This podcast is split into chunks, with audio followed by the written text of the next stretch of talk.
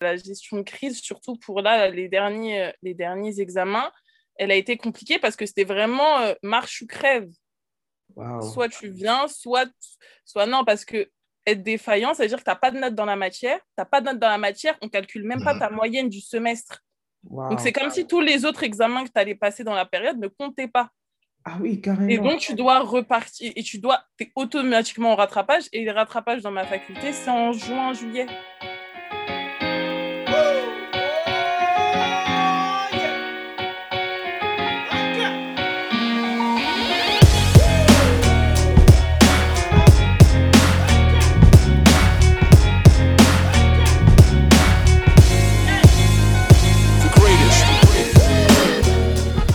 De nous découvrir, bienvenue. Ici, c'est Full Conversation, de podcast, avec Pierre Inès et Yelena, tes hosts. Avant qu'on deep dive dans l'épisode à venir, si tu apprécies Full Conversation de podcast, abonne-toi à notre chaîne Apple Podcasts, Spotify, SoundCloud, laisse-nous 5 étoiles et dis-nous en quelques lignes ce que tu as apprécié dans l'épisode. Si tu ne l'as pas encore fait, go follow notre compte Insta, Full Conversations, avec S à la fin, pod, afin d'être sûr de ne manquer aucun épisode. On te garantit, tu vas kiffer chaque épisode et tu ne voudras pas rater ça. Donc, sois caring, like, laisse un commentaire, partage l'épisode à tes potes, fais tourner l'info, tu sais ce que tu as à faire.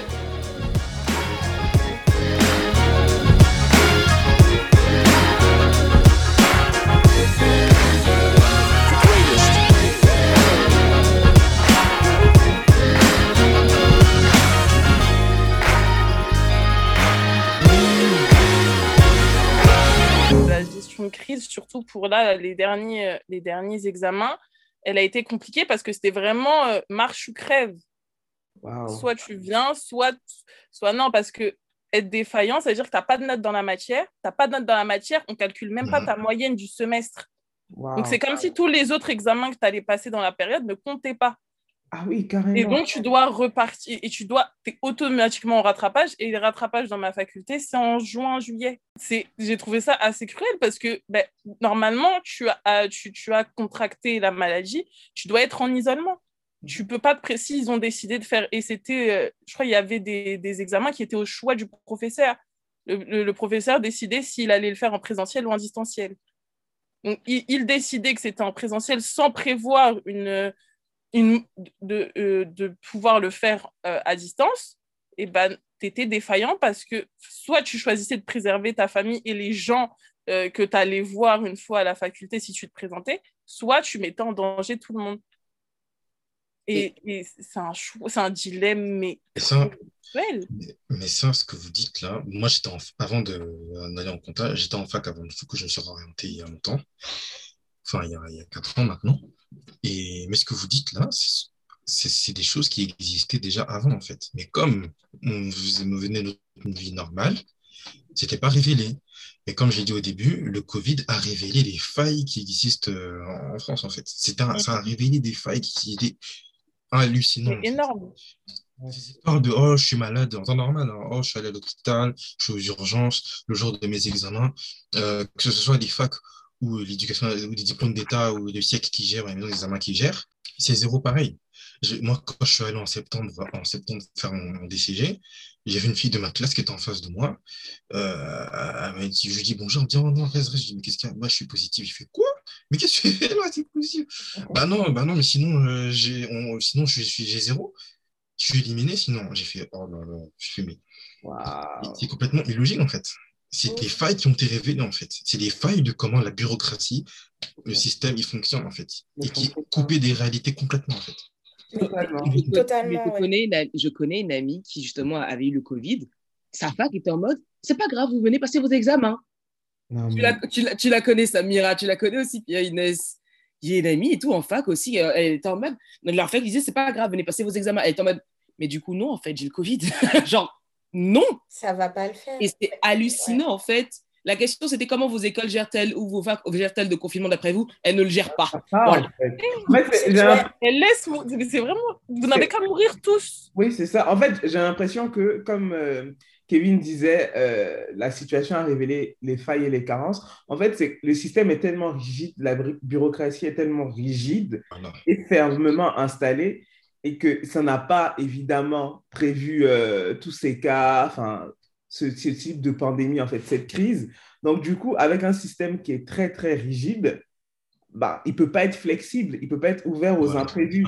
Et donc, du coup, la manière de gérer, du coup, cet imprévu, bah, c'est de ne pas la gérer, c'est de faire comme si ça n'existe pas, vu qu'on n'a rien mis en place pour prévoir ces imprévus. Et on est tellement rigide que on bug, en fait, on glitch, on n'arrive pas à, s'adapter, en fait. C'est trop demandé. Donc, qu'est-ce qu'on fait? Ben, On oblitère et, moi, ce qui me fait, moi, ce qui me fait rire, c'est qu'on demande, on demande beaucoup aux étudiants de s'adapter. Et OK, mais pourquoi on demande pas aux profs de s'adapter? Jamais l'inverse. Les profs. mais leur seule adaptation, ça a été de faire leurs cours depuis leur ordinateur. Et encore. Et, encore. J'ai l'impression que ça a été euh, très hautement euh, comment dire, difficile pour eux. Enfin, tu ah oui. l'impression que c'est, tu leur demandes la lune, quoi. C'est c'est ça, en fait, c'est. Euh, euh, comment dire Je ne sais pas si je m'avance trop en disant ça, mais moi, moi je me dis. c'est Alors, après, je suis en fac de droit, et je, dis toujours ça parce que bon, il y a une culture du travail particulière en fac de droit qui n'est peut-être pas la même dans d'autres facs, en fait. Et la fac de droit, par exemple, bon, tout ce qui va être distance, euh, trop sur le internet comme ça là non non c'est nébuleux ils aiment pas trop tu vois.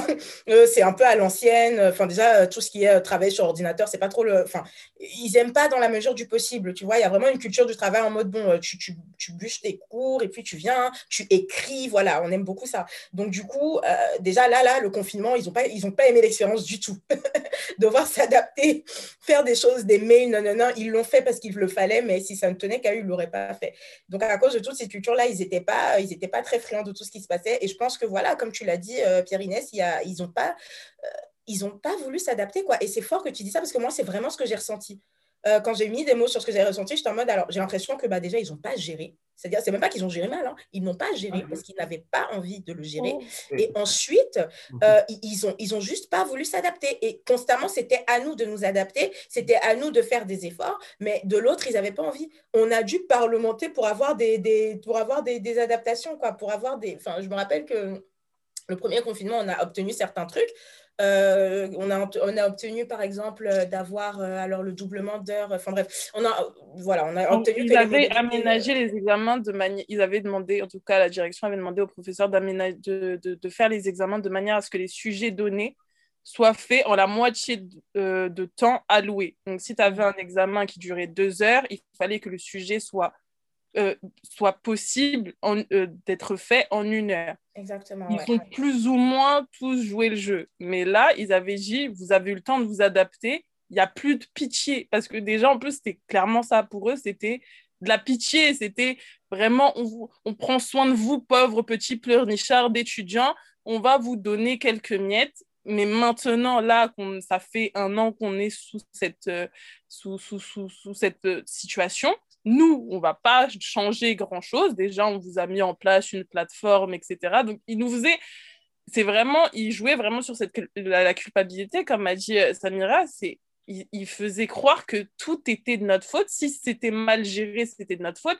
Je me rappelle même que le doyen euh, de notre faculté avait euh, bah, juste sermonné toute une division ou toute une promotion en disant que c'était de leur faute s'ils devaient fermer la faculté. Sauf que il y avait les cas, en fait, augmentaient de manière nationale. Ça augmentait de manière exponentielle. Et ils disaient, vous, les, vous euh, étudiants euh, irresponsables, vous faites trop la fête. À cause de vous, on doit fermer la faculté. Il y a trop de cas dans la faculté, on doit la fermer. Et c'est de votre faute. Mais, mais comment tu peux dire ça à des gens qui, ça, ça fait maintenant six mois, ils ont tout stoppé ils s'adaptent en bien que mal. Il n'y a même pas de gel à disposition partout. Enfin, quasi rien n'a été mis en place. Pour Ils ont donné un masque qui est lavable peut-être 50 fois, je crois. Un, masque. Ils ont donné un masque. Et vous dites que c'est la faute des étudiants alors qu'il y a des étudiants qui sont plus que précaires. Et, que, et, à cette époque-là, c'est pas maintenant où la boîte de masques, tu peux la trouver à 2, 3, 4, 5 euros. C'était à l'époque où les, les, les, entreprises pharmaceutiques, etc., faisaient en sorte que le, le, le, masque, un seul masque était à 1 euro, 1 euro 50.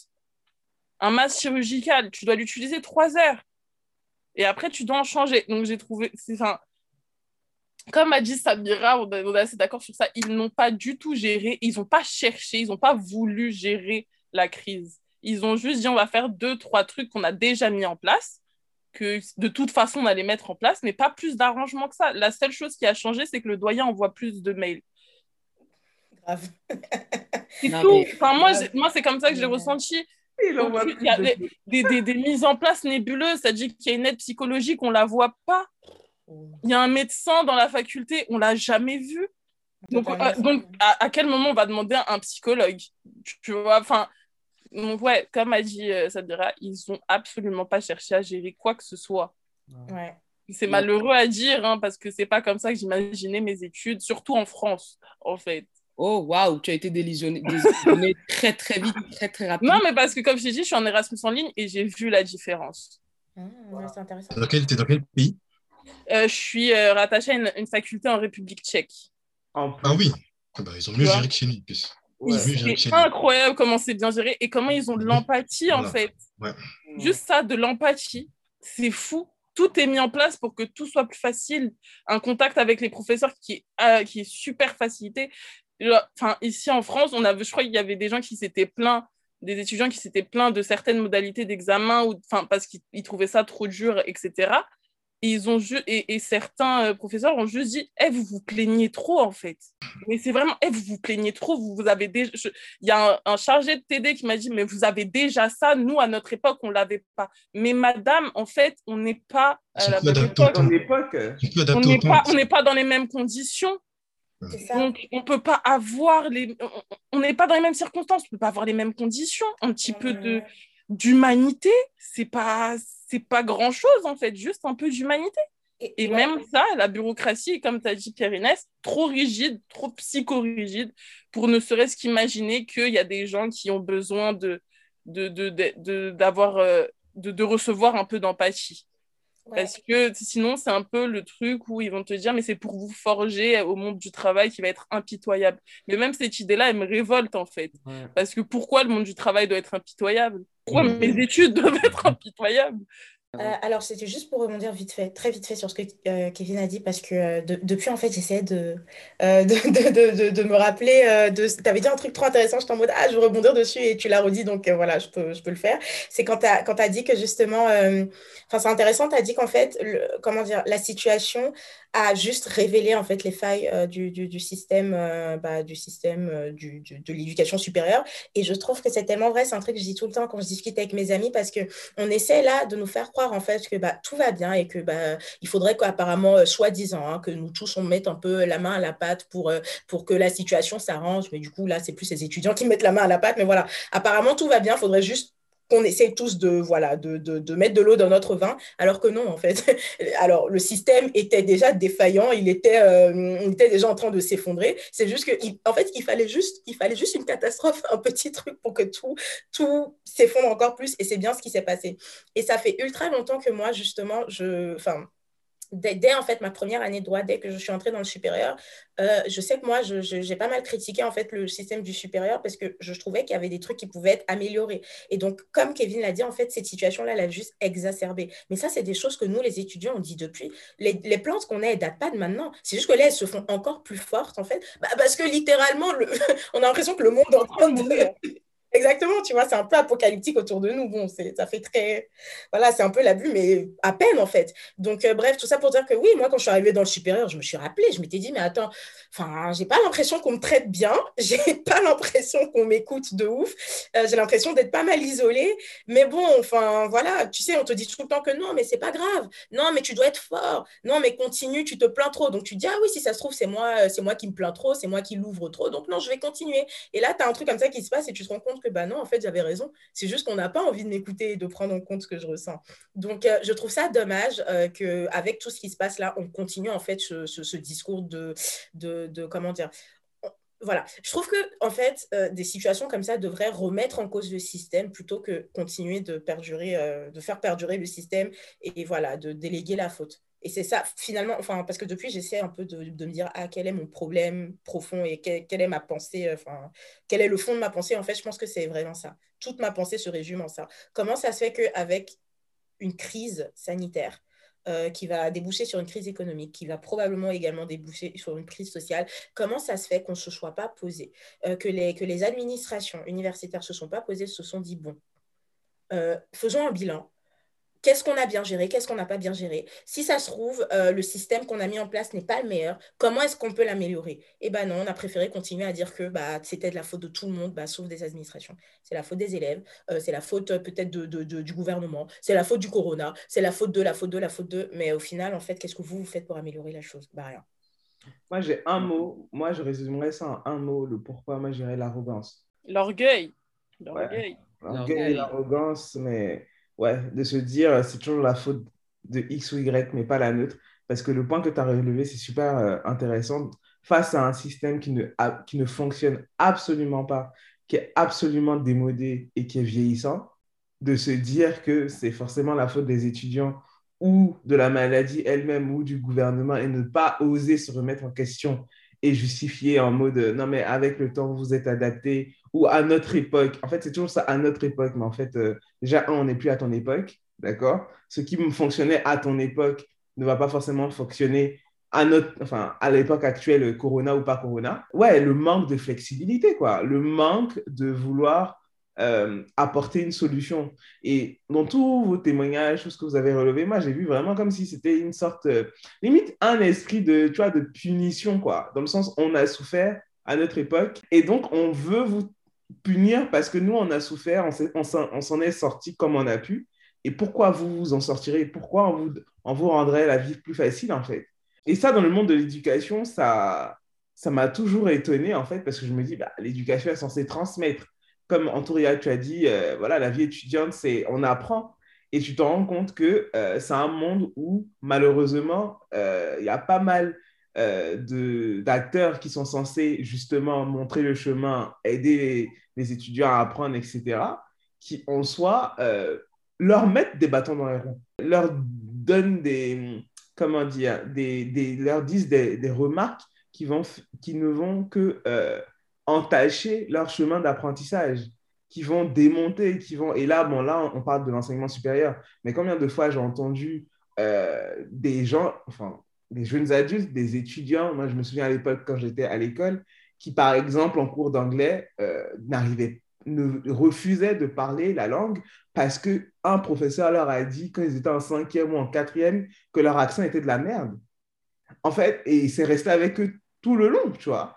Donc, j'ai l'impression qu'ils ne se rendent pas compte de l'autorité qu'ils ont dans la vie des gens, ou du moins ils s'en rendent compte et du coup, ils l'utilisent à, à, mauvais escient. Mais euh, c'est déplorable, quoi.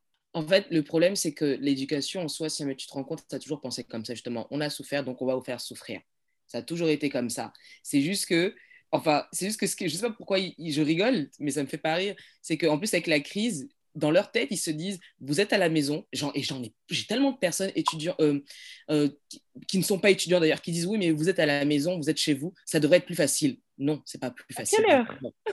J'aime bien entendre à quelle heure?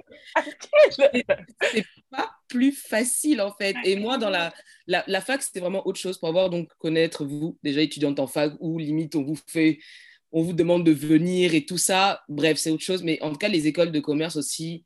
Ok, la chance qu'on a, c'est peut-être dans le, c'est peut-être qu'on est en privé, donc du coup, on a un peu plus de, on a un peu plus de voix dans le sens où on peut gueuler. La vérité, en fait, une fois, ils ont essayé de nous faire revenir en présentiel d'un coup, et ils se sont reçus des mails mais vraiment, ils se sont reçus des mails, on a tous pété un plan en mode quoi? Parce qu'en fait, ce que je comprends, un moment, on, a, tous demandé, on s'est demandé, attendez, est-ce que vous êtes payé à, à, à, la à notre présence ou qu'est-ce qui qu'est-ce qui va pas? Pourquoi vous palpitez? Qu'est-ce qui se passe si on est à distance?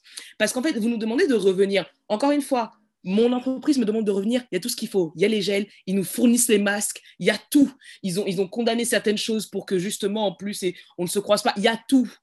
Vous, là, vous, mon école, vous me demandez de revenir il n'y a aucun gel. Allez, il y en a un, mais, que, mais tout le monde l'utilise. Il n'y a, pas de, il n'y a pas forcément de gel. Vous ne fournissez pas les masques. Vous nous demandez à nous-mêmes de, de, fournir nos masques. Donc, les personnes qui n'ont pas assez d'argent qui ont la flemme, bah, ils vont garder le même masque toute la journée. Ce n'est pas safe. Après, en plus, une fois, ils m'ont, ils m'ont tellement fait rire sur ça. Euh, ils, ils, ont condamné à un moment donné tous les micro-ondes parce qu'ils disent que justement, c'est un endroit à risque parce que sinon, tout le monde, tous les micro-ondes. Mais du coup, j'ai demandé, on mange comment en fait? Bah, Vous allez manger dehors. Alors, ça n'a pas, pas, de cohérence parce que les, micro-ondes sont condamnés, du coup, tu ne peux pas forcément manger euh, à l'intérieur, tu ne peux pas réchauffer ta nourriture, donc ça t'oblige en fait à aller commander à l'extérieur pour au final te retrouver à manger du coup dans la salle où tu travailles, où il y a tout le monde. Bref, en fait, et le pire, c'est que tu essayes de voir qu'ils ont, enfin, qu'ils ont essayé, mais tu vois que ça a quand même foiré et qu'au bout d'un moment, on est, en train, en train de dire, mais les mecs, mais c'est pas comme ça, c'est grave anxiogène. C'est comme là, j'ai vu récemment, ils ont mis, euh, bon, depuis, ils ont mis une aide psychologique à disposition. Tu vois, un psychologue qui vous écoute et tout. J'ai envie de dire, ça va être drôle si jamais on va tous parler au psychologue, mais qu'on se plaint de, de l'école. on va faire comment en fait?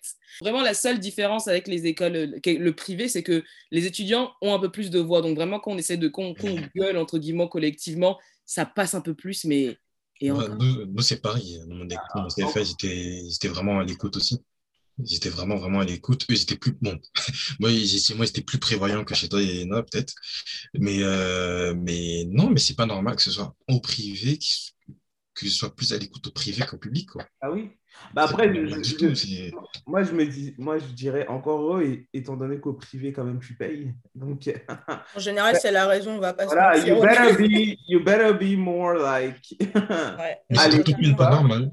Parce que ces services publics, normalement, c'est un bien commun, ils sont censés être. Euh, enfin, je sais pas la notion de service public, euh, enfin bref, ça a l'air très joyeux comme ça au début, public, mais après tu te rends compte que bah, je pense qu'on a tous eu voilà, nos petits trucs, nos déboires avec l'administration. Voilà. Je pense qu'ils ont énormément de choses à gérer. Euh, donc du coup, en général, il y a des micmacs et pour les administrations scolaires, bah, c'est juste qu'ils n'ont pas envie de gérer. ils exacerbent euh, juste la discrimination. Oui, bien sûr, mais et, et, même, alors pour, pour dire vite fait sur, sur parce qu'on disait qu'on avait l'impression que la manière dont ça avait été géré euh, par les administrations, c'était pas la meilleure manière et qu'on euh, on attendait voilà, des étudiants qui fassent des efforts et qu'on on nous punissait limite même, voilà, on essayait de nous punir de ce qui se passait parce que bah, apparemment on est à la maison, ça devrait être plus facile. Je pense que c'est aussi peut-être assez ancré euh, dans la, dans l'apprentissage à la française. Et euh, je pense que c'est très, très culturel. Et euh, moi, je pense que ce qui a, cette crise-là, ce qu'elle a montré, alors dans un premier temps, bah, c'est l'apprentissage à la française bah, du shortcomings, c'est euh, ses défauts. mais même, outre ça, ça a aussi montré le, fossé générationnel qu'il pouvait avoir. je m'explique. Dans un premier temps, pour tout ce qui est de, de comment dire, de l'apprentissage selon la culture française, c'est que, bah, et ça, on le voit que ce soit à la fac ou même que ce soit pour les personnes qui travaillent. Parce que, voilà, les personnes qui sont en alternance, j'ai des amis qui m'ont dit pareil. Bref, euh, l'apprentissage à la française, c'est très, euh, enfin voilà quoi. Il faut que tu galères, il faut qu'on ait cette idée-là du ah oui, tu as galéré, et si tu as galéré, bah, tu es plus méritant quand tu as galéré, tu vois. Et on considère du coup que si tu es à la maison, bah, tout est trop facile. Tu n'as pas assez galéré. Bah, tu as Netflix à côté, tu as la télé, donc tout va bien dans ta vie. Tu vois, ce qui est totalement faux. Mais bref, tout va bien dans ta vie, tu n'as pas assez galéré. Donc on n'a pas cette idée-là du Ah oui, ton diplôme, euh, voilà, il mérite quelque chose. Ah, ton travail, il mérite quelque chose. Tu n'as pas assez galéré. Et pour illustrer ça, par exemple, je sais qu'il y avait réellement des discussions. Ça je suis dépassée. Il y avait réellement des discussions qui disaient en temps de pandémie, hein, et des gens qui meurent. Hein. Mais du coup, non, mais on fait tout ça parce qu'on ne veut pas que notre diplôme soit dévalorisé, quoi. Enfin, là, du coup, euh, vu que vous êtes à la maison, je te jure, vu que vous êtes à la maison, euh, vu que vous êtes, euh, vu que votre vie va bien, parce que c'était vraiment ça le discours. Apparemment, notre vie allait bien, on vivait notre meilleure vie. on regardait Netflix tous les jours, on allait super bien. Donc, vu qu'on était à la maison, bah, du coup, en fait, ils avaient peur que le diplôme soit dévalorisé parce que apparemment, bah, voilà, quoi, les épreuves n'auraient pas été assez difficiles. Apparemment, on aurait tous triché sur Internet pour avoir les réponses. On aurait tous eu 20 sur 20. Et donc, du coup, bah, leur diplôme, en fait, pourrait pas être voilà, qu'on pourrait pas, euh, enfin, les années d'après, en gros, on ne pourrait pas le présenter en master et dire, ah, c'est un vrai diplôme qu'on a eu à la sueur de notre front. Il aurait été trop facile et trop, trop facile d'accès. Donc, euh, ça montre que, voilà, ce n'est pas la meilleure manière d'appréhender l'apprentissage, mais ça, c'est très français, parce que comme Antoine l'a dit, par exemple, il lui a suffi de changer de, de, pays pour se rendre compte que bah, ce n'était pas la même, la même façon de voir l'apprentissage. Et je sais que pour avoir des amis euh, qui, qui, qui, qui, ont pu aller à l'étranger ou même qui ont étudié, je ne sais pas moi, euh, oui, dans d'autres pays, des pays qui seraient plus anglo-saxons, pareil, là-bas, c'est une manière différente en fait, en fait pardon, de voir l'apprentissage. Bien sûr qu'il y a des défauts, mais je pense que bon, comme eux, ils appréhendent l'apprentissage d'une autre manière, peut-être que là, dans ces moments-là, euh, voilà, il y a peut-être eu un peu plus d'encadrement, on a eu un peu plus d'empathie euh, envers les élèves. Donc voilà, euh, ça c'est dans un premier temps. Et quand je parlais de fossé générationnel, bah, c'est ça aussi, c'est que bah, je pense que les générations bah, avant nous, c'est-à-dire les adultes de maintenant, euh, ont du mal à comprendre ce par quoi on passe. Euh, parce qu'il il va avoir un peu ce sentiment de bah, je suis adulte, euh, toi, tu es enfant, t'as pas. Encore une fois, tu, tu ne connais pas la vie. Et donc, du coup, on, va, on va presque systématiquement, en fait, comment dire, minimiser ce qu'on ressent. quand on va essayer d'élever notre voix, bah non, on se plaint. Et genre, je le vois bien quand, euh, quand, quand, je vois un peu le discours qui est tenu sur les jeunes, sur euh, ce qu'on fait. Voilà, quoi, c'est pas forcément un discours qui est vrai. C'est pour ça que j'ai vraiment voulu rappeler que les jeunes, on a pas mal de qualités. Parce que quand je vois comment on parle de nous à la télé, je me dis, waouh, enfin, c'est pas très positif. Euh, apparemment, on est en train de distribuer le, virus à tout va. On est totalement irresponsable. On fait n'importe quoi. Et j'ai l'impression que, voilà, quand on va essayer d'élever notre voix, nous, en tant que jeunes, bah, les adultes vont nous dire, non, mais non, vous vous, plaignez, tu vois, non, mais tu ressens pas forcément ça. Et voilà, c'est un fossé générationnel parce que est-ce que tu as réellement essayé de te mettre à ma place actuellement au lieu de constamment comparer en fait ce que je vis à ce que toi tu as vécu à l'époque?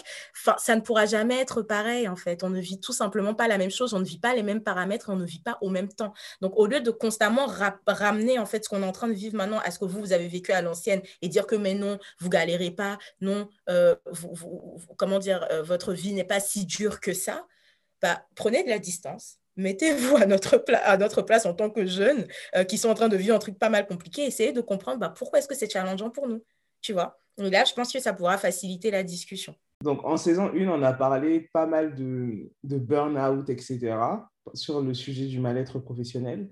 Et en fait, en faisant, en, faisant les recherches pour ce sujet, en, voilà, en réfléchissant aux questions, etc., euh, Yélène et moi, on s'est rendu compte que mais, en fait, tout ce qui est burn-out, etc., enfin, même si on va dire techniquement, c'est des termes qui sont utilisés pour le milieu professionnel, le travail professionnel, on s'est rendu compte que euh, ça peut être des éléments qui s'appliquent également euh, à des personnes qui, techniquement ou socialement, ne sont pas considérées comme des travailleurs, enfin, des gens présents dans la vie active. Donc, pour rapidement donner une définition, donc que euh, Yelena appelle gentiment les 3 B. Donc, on parle de burn-out lorsque une personne se voit vidée de son énergie à cause de l'amplitude de sa tâche et de la pression qu'elle subit. De bore-out, qui est un épuisement en fait de cette personne par ennui. Ou enfin de brown-out, donc qui est un sentiment de mener des tâches contre-productives et vides de sens pour la personne en question, la conduisant à perdre toute motivation. Donc, comme je l'ai dit précédemment, euh, on a remarqué que ces trois B, là, burn-out, brown-out et bore-out, s'appliquent également dans la sphère étudiante et pas que professionnelle. Donc, ma question, c'est que est-ce que vous avez souffert euh, durant cette période euh, d'un de ces, de ces trois B là Est-ce que vous avez souffert soit de burn-out, soit de brown-out, soit de bore-out durant le confinement? Soit les trois. Ou les trois aussi, ouais pour résumer, burn out, c'est trop de charge de travail. Bore out, c'est quand on est épuisé par l'ennui. Et le brown out, c'est quand c'est lorsque on a des tâches, enfin on a des tâches, mais elles sont contre-productives et on voit pas l'intérêt. Je pense avoir eu un peu de symptômes de burn out et de bore out, mais euh, je voilà, je pense pas l'avoir fait. Euh, comment dire? Je pense pas fait de façon hardcore. Je pense vraiment que c'était des symptômes quoi. À un moment, c'est vrai que j'ai eu l'impression que je je, je je, je comprenais pas euh, l'importance de ce que je faisais. Je ne voyais pas la pertinence voilà, de continuer à me tuer au travail euh, avec tout ce qui se passait autour de moi. Donc, c'est vrai que j'ai pu me sentir pas du tout productive par rapport à ça. Euh, et ensuite, pour le burn-out, oui, je pense, ouais, je pense que c'est le truc où j'ai plus. Encore une fois, je n'ai pas fait un burn-out, je pense, voilà, quoi, hardcore, mais j'ai failli, quoi, parce que j'ai vraiment été épuisée un moment. Enfin, dans le sens où je, connais les gens qui ont fait des burn-out et pour avoir vu des gens qui font des burn-out, je ne pense pas en avoir fait. Je pense avoir eu plutôt des symptômes. C'est ça. Non, j'ai franchement flirté avec, mais honnêtement, honnêtement, j'ai eu une pote euh, qui a fait un burn-out. Euh, tu as des symptômes. Euh, encore une fois, oui, tu peux avoir un burn-out léger, mais ce que je veux dire, quand tu en fais un, tu as des symptômes physiques, quoi. Réellement physiques.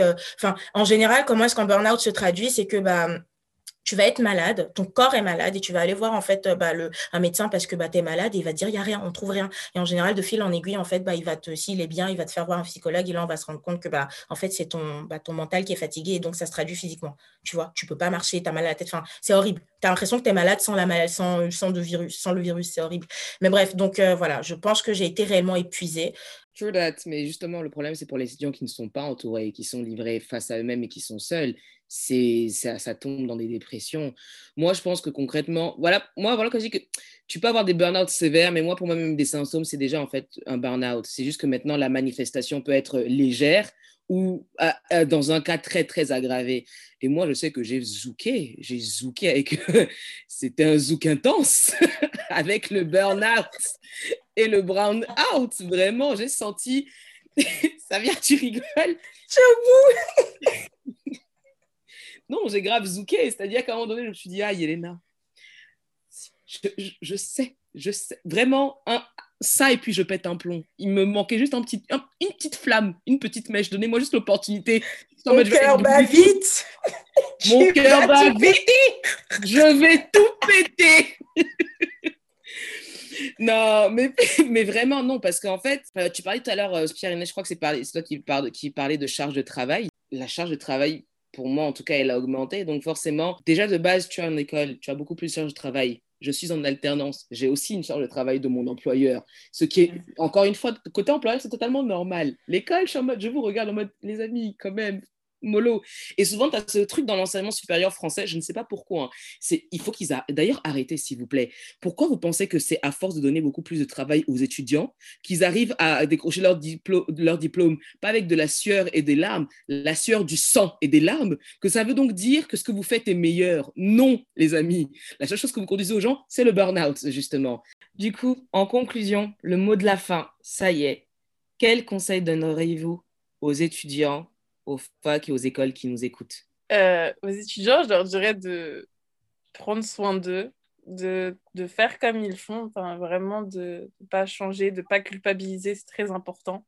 Vous faites le meilleur depuis deux ans et, euh, et c'est admirable, vraiment.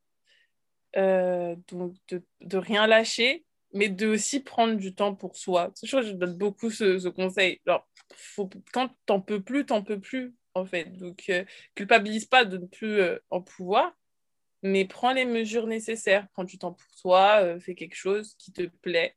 parce que les études, elles sont... Elles peuvent être le centre de nos vies, mais ça, ça ne durera qu'un seul temps. Ça, c'est pas pour toujours. Donc, il faut pas s'en faire non plus.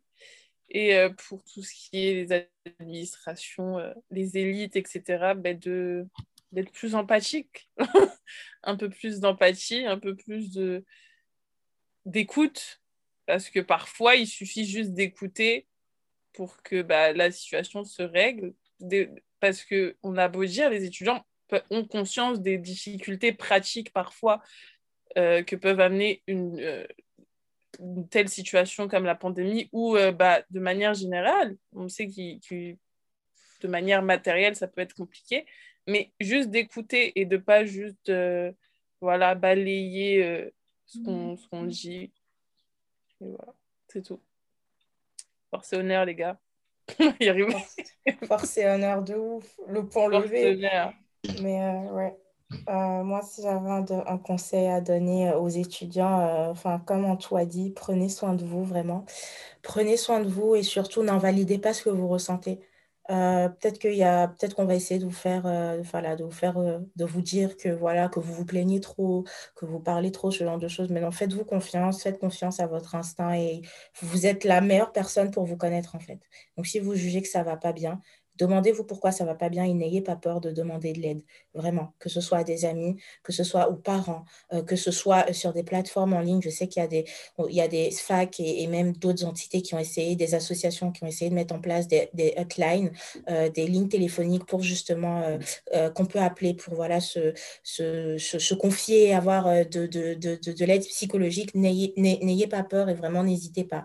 N'invalidez pas ce que vous ressentez et surtout ne le minimisez pas s'il vous plaît, parce que, parce que sinon, des fois, bah, on, on, on emmagasine, on emmagasine et ça explose, quoi. Donc, ce serait dommage. Et pour les administrations, bah oui, hein. comme on a dit, un peu plus d'empathie et, euh, voilà, faites un peu confiance aux étudiants aussi.